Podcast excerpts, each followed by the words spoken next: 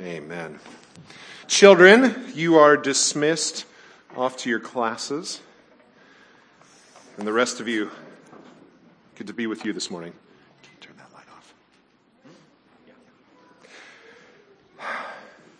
I just want to start by saying thanks to the, the media team and just everything they're doing. Mike, thanks uh, for all your hard work. He's uh, going to be clicking through the slides this morning because we can't find the clicker. But uh, thanks so much for all your hard work. Uh, can we just appreciate the team back there, just all the great work that they're doing? Thanks, Greg. Uh, this morning, we're going to talk about signs. Our passage this morning, uh, Luke 11, 29 to 36, discusses signs. So, yes, please go ahead and open up in your Bibles to Luke chapter 11. Uh, if you don't have a Bible, there's one in the seat in front of you. If you don't own a Bible, take that one home. We'd love to just get God's Word in your hands. Uh, but before we get to our passage this morning, I wanted to talk a little bit about what signs do so we're on the same page and have some framework as we dive in. Also, uh, we're going to jump, we're, we're going to be talking about competing values so listen to everything before landing on your action item. Don't jump to any conclusions immediately because this isn't as straightforward as a concept as it may seem. So we're going to dive in and look at this carefully. So, what do signs do? First of all, signs direct. I play a lot of disc golf. I've played over 5,000 holes of disc golf on 68 different courses in 30 different states throughout the U.S. I, w- I played a tournament yesterday up in Santa Rosa. Um, and as I've played, I've seen some good courses and I've seen some bad courses. One thing that makes a course great is great signs. Here's an example of a typical sign. So a good course would have this posted at the T-pad, and it's got lots of detail there. It, it shows the distance to the different uh, baskets. It shows an elevation change, all that kind of stuff. Shows where out of bounds is. But the most important part of the sign is the one that points to the next tee. Uh, that way, when you're done with the hole, you know where to go next. And there have been plenty of courses that I've been out playing and I finish a hole and I'm like, well, now where do I go? And I'm looking around and is it this way? Is it that way? And I'm not sure. And so I'm kind of standing there lost for a little bit until I try to figure out where the next tee is and how, to, how I continue to play. Signs direct. If you've ever driven in another state or country, you've either noticed how good our signage is here in the Bay Area, or you've noticed how bad our signage is here in the Bay Area. And it's, uh, in some places, it's really easy to figure out where to go based on how well the signs direct you. And in other places, it's near impossible due to poor signs or a lack of signs. Signs direct. Signs also inform. They answer questions for us like, is this the bathroom? Yeah, that's an easy one. Uh, go ahead and click one more, Mike. Thank you. Um, do they accept credit cards here? Which one of these is the ketchup? That's an important one. Uh, and sometimes the informing is actually confirming information you already know or think you know. You know, if I'm navigating with Apple Maps, uh, is this the right street to turn onto? So signs direct and signs inform. And our interaction with signs display our trust in those signs. I just mentioned Apple Maps. Go back one, Mike. Uh, some of you would gladly punch an address in and just go. Others would check it against something else just to be sure. And some of you wouldn't touch Apple Maps at all. vigorous nodding over here. Because you don't trust it. When you see what a sign says, and then seek an additional sign, it shows your lack of trust in the initial sign. Let me say that again because this is important. When you see what a sign says and then seek an additional sign, it shows your lack of trust in the initial sign. We see this in Scripture. Uh, first of all, in Luke chapter 1, verses 11 to 20, which uh, let me read for you. This is the beginning of uh, the book of Luke. And here Zechariah has an interaction. There appeared to Zechariah an angel of the Lord standing on the right side of the altar of incense. And Zechariah was troubled when he saw him, and, and fear fell upon him. But the angel said to him, Do not be afraid, Zechariah, for your prayer has been heard, and your wife Elizabeth will bear you a son, and you shall call his name John. And you will have joy and gladness, and many will rejoice at his birth, for he will be great before the Lord. And he must not drink wine or strong drink, and he will be filled with the Holy Spirit, even from his mother's womb. And he will turn many of the children of Israel to the Lord their God, and he will go before him in the spirit and the power of Elijah, to turn the hearts of the fathers to their children, and the disobedient to the wisdom of the just, and to make for the Lord a people prepared. And Zechariah said to the angel, How shall I know this? For I am an old man, and my wife is advanced in years. And the angel answered him, I am Gabriel. I stand in the presence of God, and I was sent to speak to you and to bring you this good news. And behold, you will be silent and unable to speak until the day that these things take place, because you did not believe my words, which will be fulfilled in their time. So Zechariah looked for an additional sign. Because to him, the angel showing up wasn't enough. He didn't trust the angel's words alone. He wanted something more. So that's one example out of scripture. Another example out of scripture is the nation of Israel. Uh, they're at the border of the promised land, and they don't believe that God will help them be victorious as they go in. They had uh, escaped from Egypt, and they're standing at the border of the promised land. And of the 12 spies that are sent, only two said, Yes, we can do this. The other 10 said no. And in Numbers 14, it says this And the Lord said to Moses, How long will this people despise me? And how long will they not believe in me in spite of all the signs that I have done among them? None of the men who have seen my glory and my signs that I did in Egypt and in the wilderness and have yet put me to the test these ten times and have not obeyed my voice shall see the land that I swore to give their fathers. And none of those who despised me shall see it. God punishes an entire generation of people because they didn't trust the signs given to them. Very clear in Scripture. But wait a second. Aren't we supposed to test the spirits? 1 John 4 1 says, Beloved, do not believe every spirit, but test the spirits to see whether they are from God. For many false prophets have gone out into the world.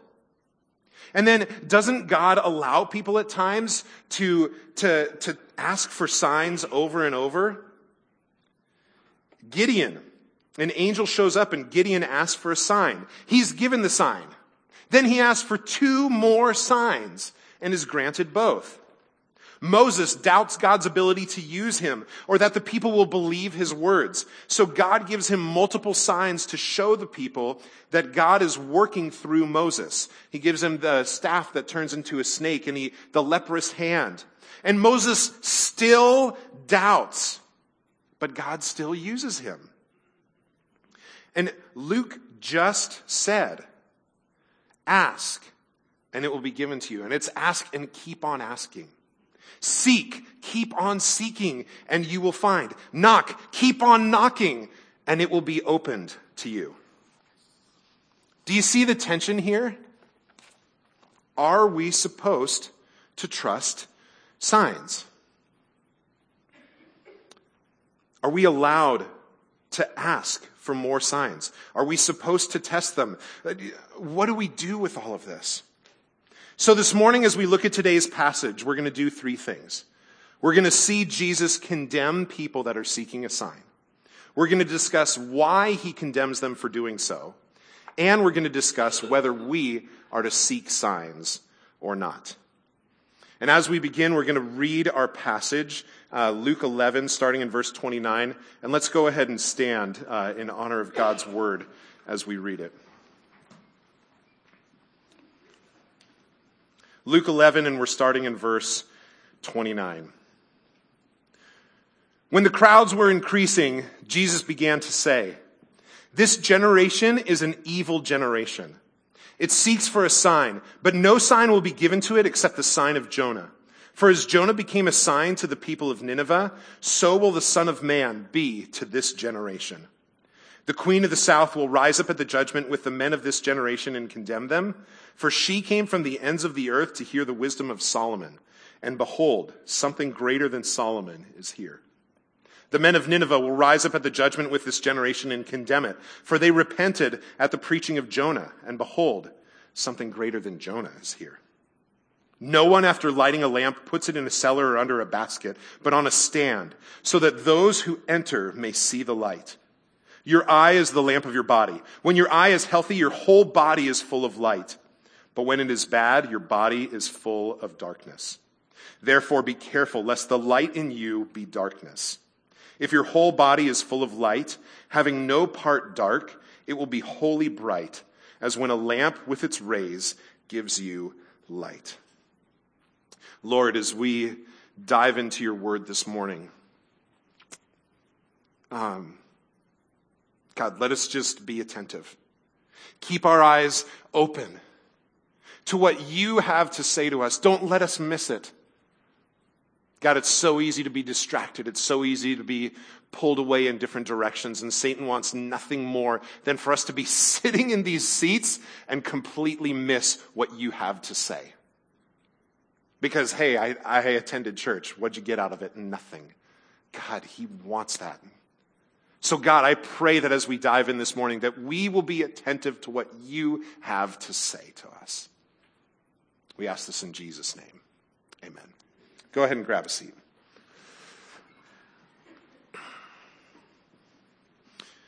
So, if you like filling in blanks, I've got some blanks for you to fill in uh, in your bulletin. And here comes blank number one Seeking a sign, condemned. Jesus clearly condemns the people that are here seeking a sign. He calls them an evil generation. He says that no sign will be given to it except the sign of Jonah. Now, what is the sign of Jonah? Luke doesn't make this readily clear, but there's two strong possibilities as to what the sign of Jonah is. The first possibility is that Jonah's, uh, the sign is Jonah's being saved from the fish after three days. In the parallel passage in Matthew, it says, For just as Jonah was three days and three nights in the belly of the great fish, it's pointing to what happened there. Also, in verse 30, it says that Jonah became a sign, not Jonah's words. It also says in the same verse that the Son of Man will be a sign, pointing to the fact that he hasn't become that sign yet, pointing to something that's going to happen. So that's one option. The other uh, possibility is that the sign of Jonah is pointing to the call to repentance that Jonah brought. And we see in verse 32 it says, For they repented at the preaching of Jonah. And then also when it says that Jesus will be a sign, he hasn't spoken everything yet. So it could very well still be pointing to uh, the call to repentance. Now, this is my best understanding, and you're welcome to disagree with me. So this is not God's words, but just my best interpretation of them is that the sign of Jonah is his being saved from the fish and, and being delivered from that. Uh, my reasoning behind that, uh, first of all, is that there's more strength to that argument than the latter. Uh, second, 1 Corinthians 15 points to the paramount importance of Jesus' resurrection uh, it says, if Christ has not been raised, then your faith is futile and you're still in your sins. And then, even more than that, the act of repentance in response to the sign makes more sense if the sign is the resurrection that is then accompanied by a call to repentance, rather than simply responding to the preaching given. So I see a lot of reasons that uh, the sign is pointing to Jonah's coming out of the fish. Again, I could be wrong with that. Hold that open in open hands. I'm not tied to it. Regardless of how you interpret the sign of Jonah, regardless of where you land on, it isn't really a new sign at all. So when Mark in his parallel passage simply says that no sign will be given, he just says no sign will be given, period, end of sentence. He's basically saying the same thing. The sign of Jonah is nothing new. It's Jesus pointing to the scripture, which they already have and should already know and be attentive to. Jesus even says later in Luke, if they do not hear Moses and the prophets, neither will they be convinced if someone should rise from the dead. That's Luke 16, 31. They're being condemned because they are missing the signs that they already have. Ultimately, the sign of Jonah is a point towards Jesus' death, burial, and resurrection, which is the one sign that our faith hangs on. Remember that signs direct and signs inform. Jesus' death, burial, and resurrection directs us to our need to surrender to Him. That we are nothing without Him. That He stepped in as the substitutionary sacrifice on our behalf and that if you confess with your mouth that Jesus is Lord and believe in your heart that God raised him from the dead, you will be saved. Jesus' death, burial, and resurrection directs us to our need for him. But also Jesus' death, burial, and resurrection informs us that he has the power over sin and death. That he was who he said he was. Emmanuel, God with us. Now, Jesus continues in his condemnation of this evil generation by pointing to others that had the truth in front of them and did something with it. They repented, something that this generation didn't do. The first evidence of this is actually from Dave's passage last week just a little bit earlier in Luke 11, starting in verse 14, it says, Now he was casting out a demon that was mute. When the demon had gone out, the mute man spoke, and the people marveled. But some of them said he casts out demons by Beelzebul, the prince of demons, while others, to test him, kept seeking from him a sign from heaven. Here the people have been given yet another sign. When Jesus says that no sign will be given, He's saying that he won't bend to their challenge. Because in reality, plenty of signs have been given and are continually given throughout Jesus' ministry.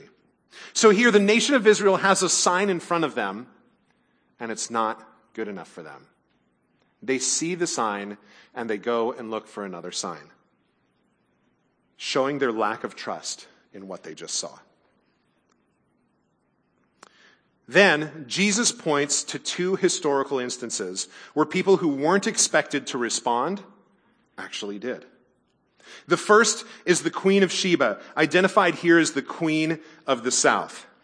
Verse 31 says, The Queen of the South will rise up at the judgment with the men of this generation and condemn them. For she came from the ends of the earth to hear the wisdom of Solomon. And behold, something greater than Solomon is here. The ends of the earth that she traveled from was from Sheba, which was at the bottom of the Arabian Peninsula. It was about 1,500 miles away. Uh, that's about the distance from here to Oklahoma City, just to put it in perspective for you. Let me read for you out of 1 Kings what happened uh, on her trip and her response. This is out of 1 Kings 10. It says, Now when the queen of Sheba heard of the fame of Solomon concerning the name of the Lord, she came to test him with hard questions. She came to Jerusalem with a very great retinue, with camels bearing spices and very much gold and precious stones. And when she came to Solomon, she told him all that was on her mind.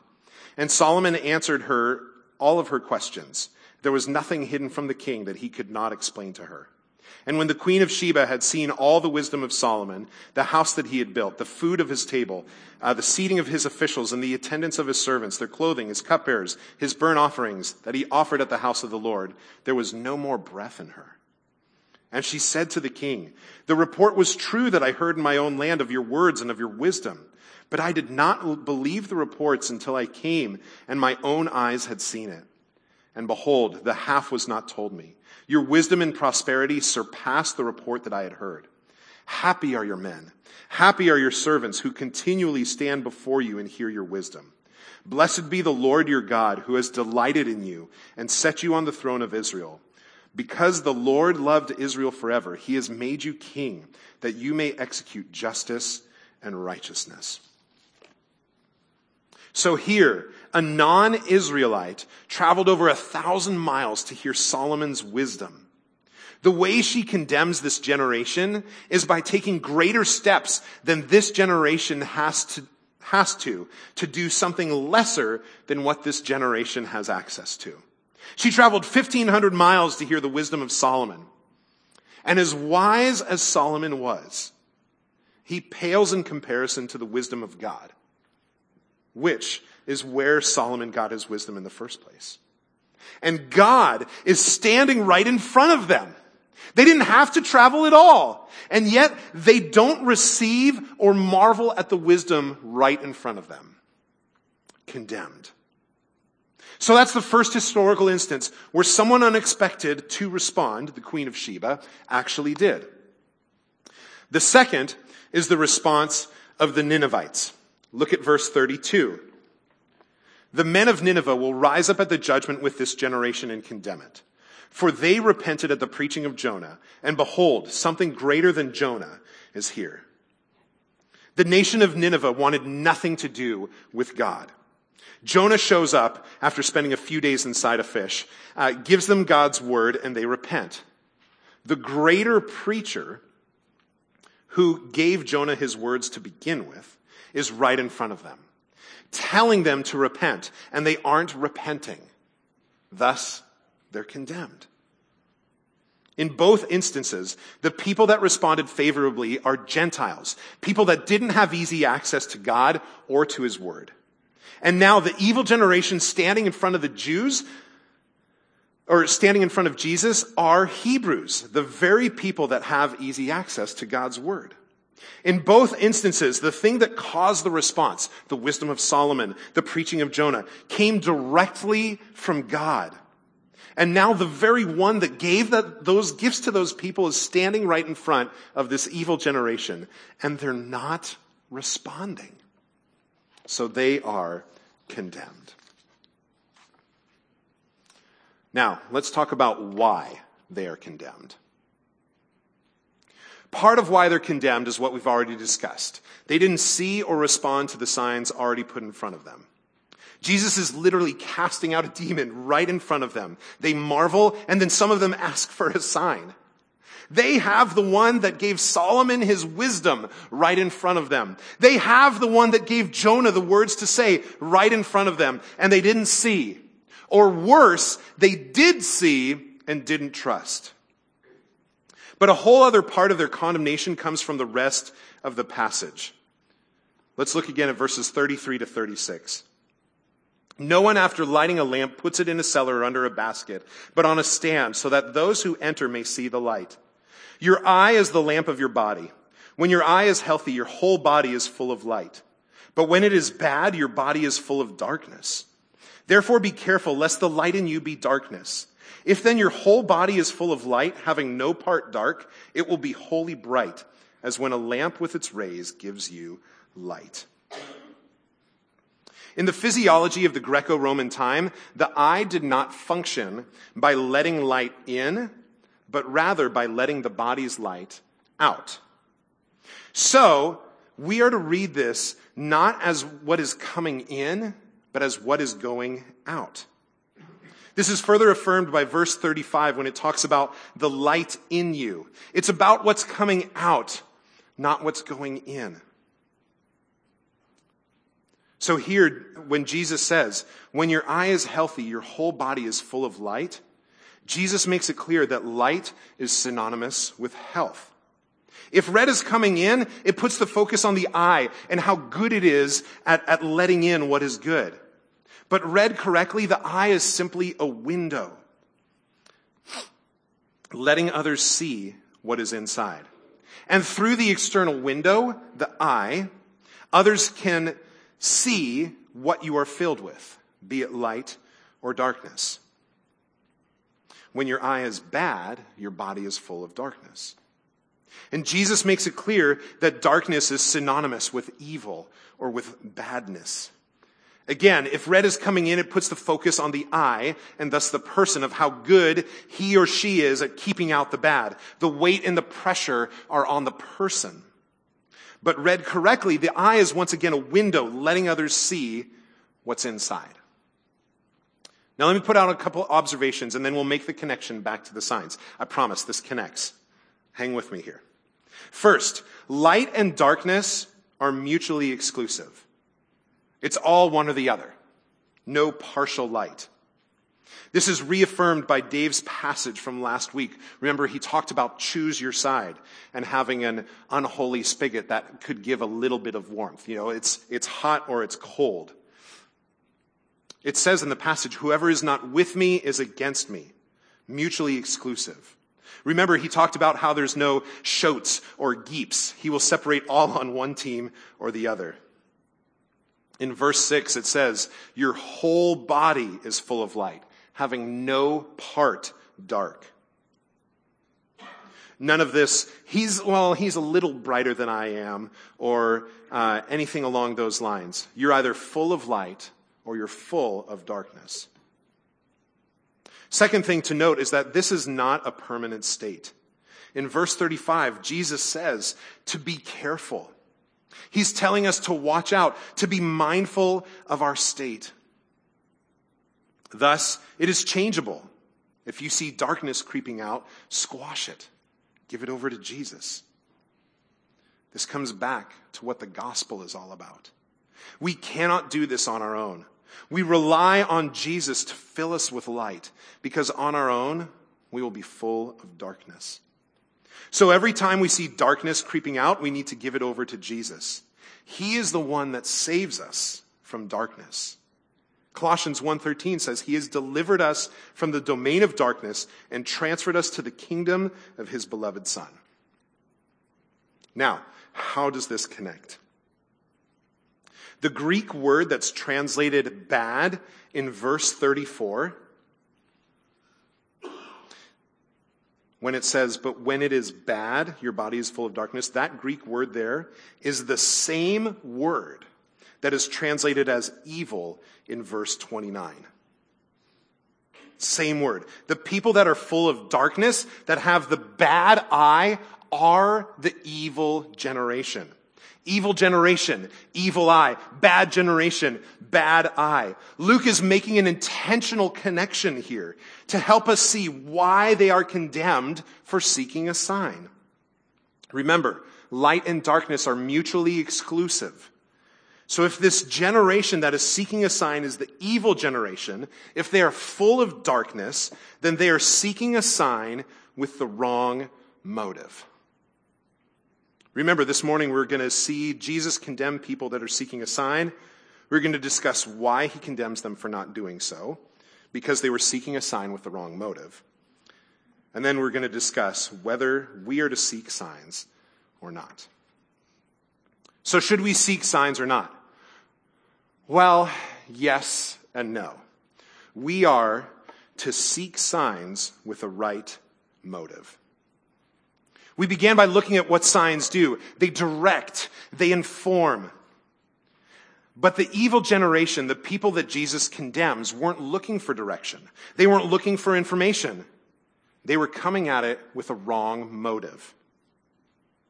So, how do we know if we're seeking with the right motive? Well, are you looking for direction? Are you looking for information? Maybe you're pursuing a career change, moving to a new city, trying to figure out who to marry, figuring out what to say in a certain situation. If the motive is to understand or to get direction because you're unclear, then you're headed in the right direction.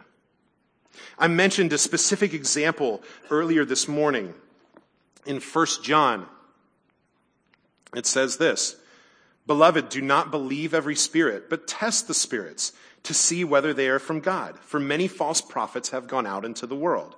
By this you know the Spirit of God. Every spirit that confesses that Jesus Christ has come in the flesh is from God. And every spirit that does not confess Jesus is not from God. This is the spirit of the Antichrist, which you have heard was coming and now is in the world already. You see that this is seeking information. Is this person a false prophet, right? There's a right motive behind seeking, behind challenging, behind looking for a sign. There's a right motive behind that. Part of, also of seeking with a right motive is seeking with a heart of faith and trust. We're told in James 1, if any of you lacks wisdom, let him ask of God, who gives generously to all without repro- reproach, and it will be given him. But let him ask in faith with no doubting. That's at least a little insight into what a right motive looks like. Really, though, it's easier to recognize a wrong motive. Zechariah, remember, didn't trust the sign in front of him, and he was then disciplined. The nation of Israel didn't trust the capability of their God, even though they had seen many signs that showed his power. Remember, they saw the ten plagues, and they still doubted. Is God going to be able to defeat these people? Look, didn't I just carve open the Red Sea for you and you walked through on dry ground? Yeah, but I mean, those people are really big, God. What's going on? How could you doubt that? Because of that, they got to wander in the desert for 40 years. Even Gideon and Moses, who, with whom God was extremely patient, I don't see them as examples to follow, but rather evidence pointing to a patient and gracious God who helps us in our shortcomings and doubts. The Israelites saw signs and asked for more. They didn't trust the signs that they had already been given. They were asking with a wrong motive. And let's be honest, all those things I listed above, pursuing a career change, moving to a new city, who to marry, what to say in a certain situation, you could seek a sign in every one of those situations with a wrong motive. Here's one tangible example. Lord, should I marry this woman? I know she doesn't love you, but she's wonderful and we connect so well and she's come to church with me lots of times. Um, God responding, I've already answered you on this. But Lord, come on, you can't be serious. Send me a sign. If she breaks up with me in the next half hour, I'll know that this is a sign that we shouldn't be together. There's a wrong motive all over this. You've already received the answer, but you continue to ask because you don't like the answer you got. So, how do we seek with a right motive? First, continually check your heart. Again, verse 35 says, Therefore, be careful lest the light in you be darkness. Maybe as you're seeking signs from God, you pray a prayer like this Lord, I know I've asked for a sign on this multiple times. I feel like I haven't heard from you yet on this. Am I asking with right motives? Have I missed something you've already said? Am I blind to what you're trying to show me? Remember that whether you're full of darkness or full of light, it's not permanent. There's an opportunity for change. I love that Jesus, after condemning this evil generation, tells them to be careful. He doesn't give up on them. He doesn't give up on you. Continually check your heart. How else do we seek with the right motive? Don't miss the signs right in front of you.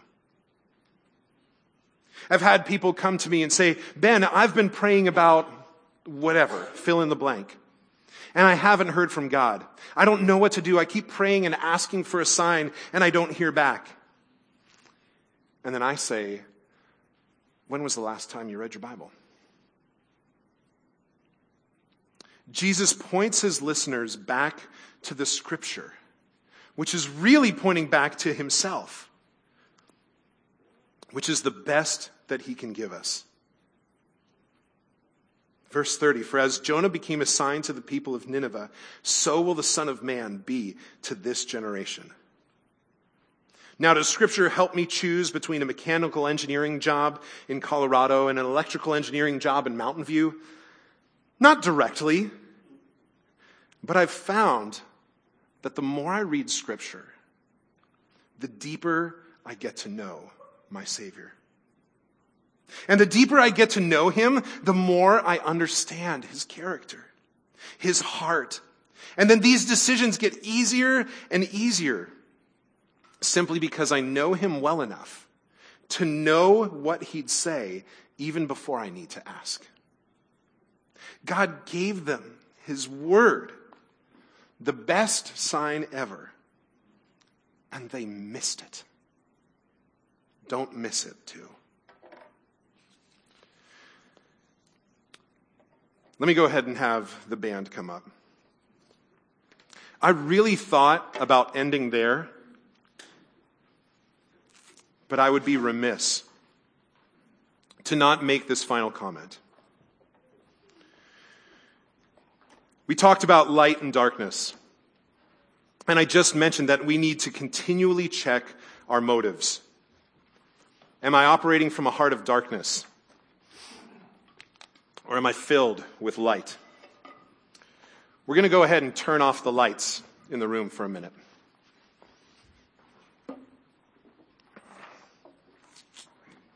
Can we get the side ones off too? Boom. I like it. Now I can't read my notes. That's okay. Apart from Christ, we live in darkness. We're doomed to a life in darkness. This is our sin. This is all the goodness that we can muster. Darkness. Verse 30 of our passage says, For as Jonah became a sign to the people of Nineveh, so will the Son of Man be to this generation. The only sign we need, the one sign that can rescue us from darkness, is the death, burial, and resurrection of Jesus. And when we confess with our mouth that Jesus is Lord and believe in our heart that God raised him from the dead, we are saved and we are filled with light. If you're sitting in this room and you're filled with darkness, today is the day to surrender to Jesus. Today is the day to be filled with light. Don't leave here without being filled with the light of Jesus.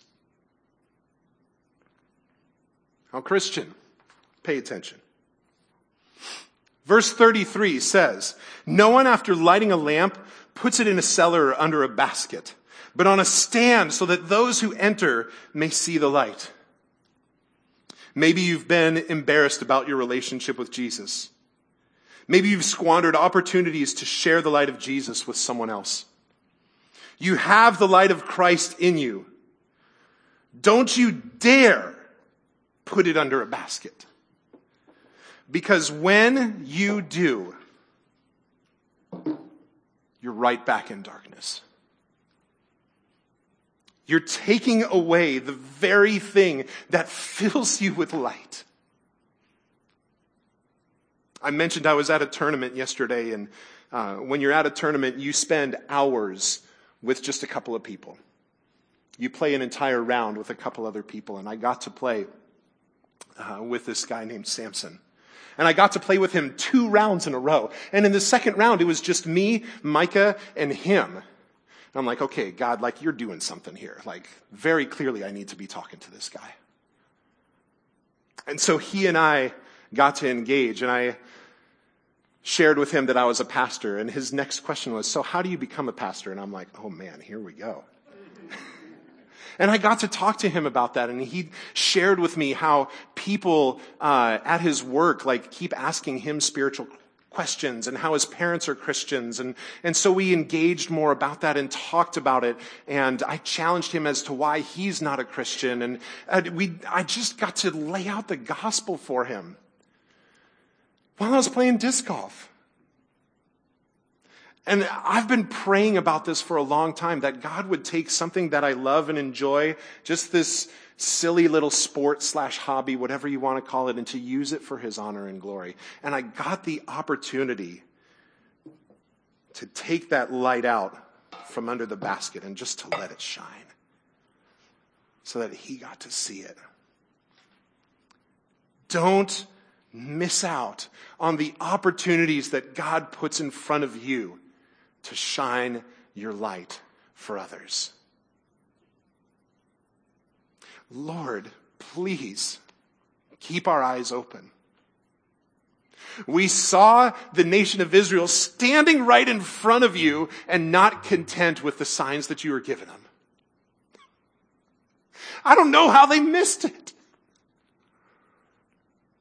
But then I stopped for a second and I realized, Lord, that there have been plenty of times that you've been right in front of me. In an opportunity to talk to someone else, in an opportunity to share my light with someone else, in an opportunity to be a witness, in an opportunity to see what you're doing in my own life, and I miss it. Oh Lord, please forgive me. Open my eyes so that I can see what you're doing, so that I can see what you're calling me to, Lord. Please don't let me miss this. And God, as we question, as we wrestle, as we deal with challenging things, God, let us continue to come to you and seek signs. But let us do it with a right motive. We don't need to challenge or test you. You've already shown us who you are and your capability and everything, your character, all of that. That's in your word. So, God, first and foremost, let us dive in there. Read your word, be hungry for it. But, God, as we ask, let us do it because we're asking for direction, because we're asking for information, because we need to know more. Let us do it with a right motive, Lord. God, help us to keep our eyes open even today as, as we go. God, we're going to um, just sing a little more and just celebrate you. Um, help us to pay attention, to see who you are. In Jesus' name.